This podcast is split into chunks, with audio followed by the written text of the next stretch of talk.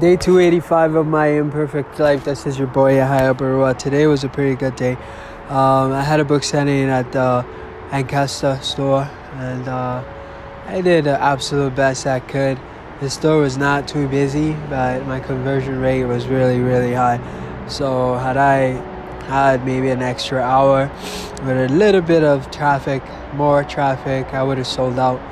Mind you, I didn't start with a full bag today. I started with 49 copies of my books instead of 56, which is okay. Just 7 copies less. But either way, I did the best that I could. And I started with 49. I had 12 left on the table. And yeah, so that was that. But nevertheless, I thank God for His mercy and for His grace. I just want to say, persist, no matter how hard it gets.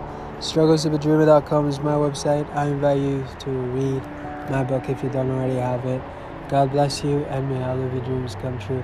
If you make a habit of persistent when the difficulty gets hard, success will also be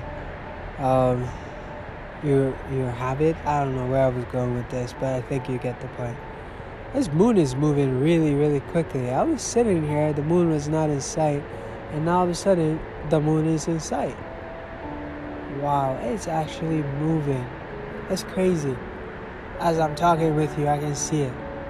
If I sit here for another 10, 20 minutes, I'll see the whole thing. But I'm not going to, because my ass is going home. I need to go spend time with my wife. Get your mind out the gutter. Buy my book if you don't already have it. You can learn more about it at StrugglesOfADreamer.com. It is a perfect book for you to read as you go for your dreams. If you want some inspiration. You matter. Thank you. Ciao.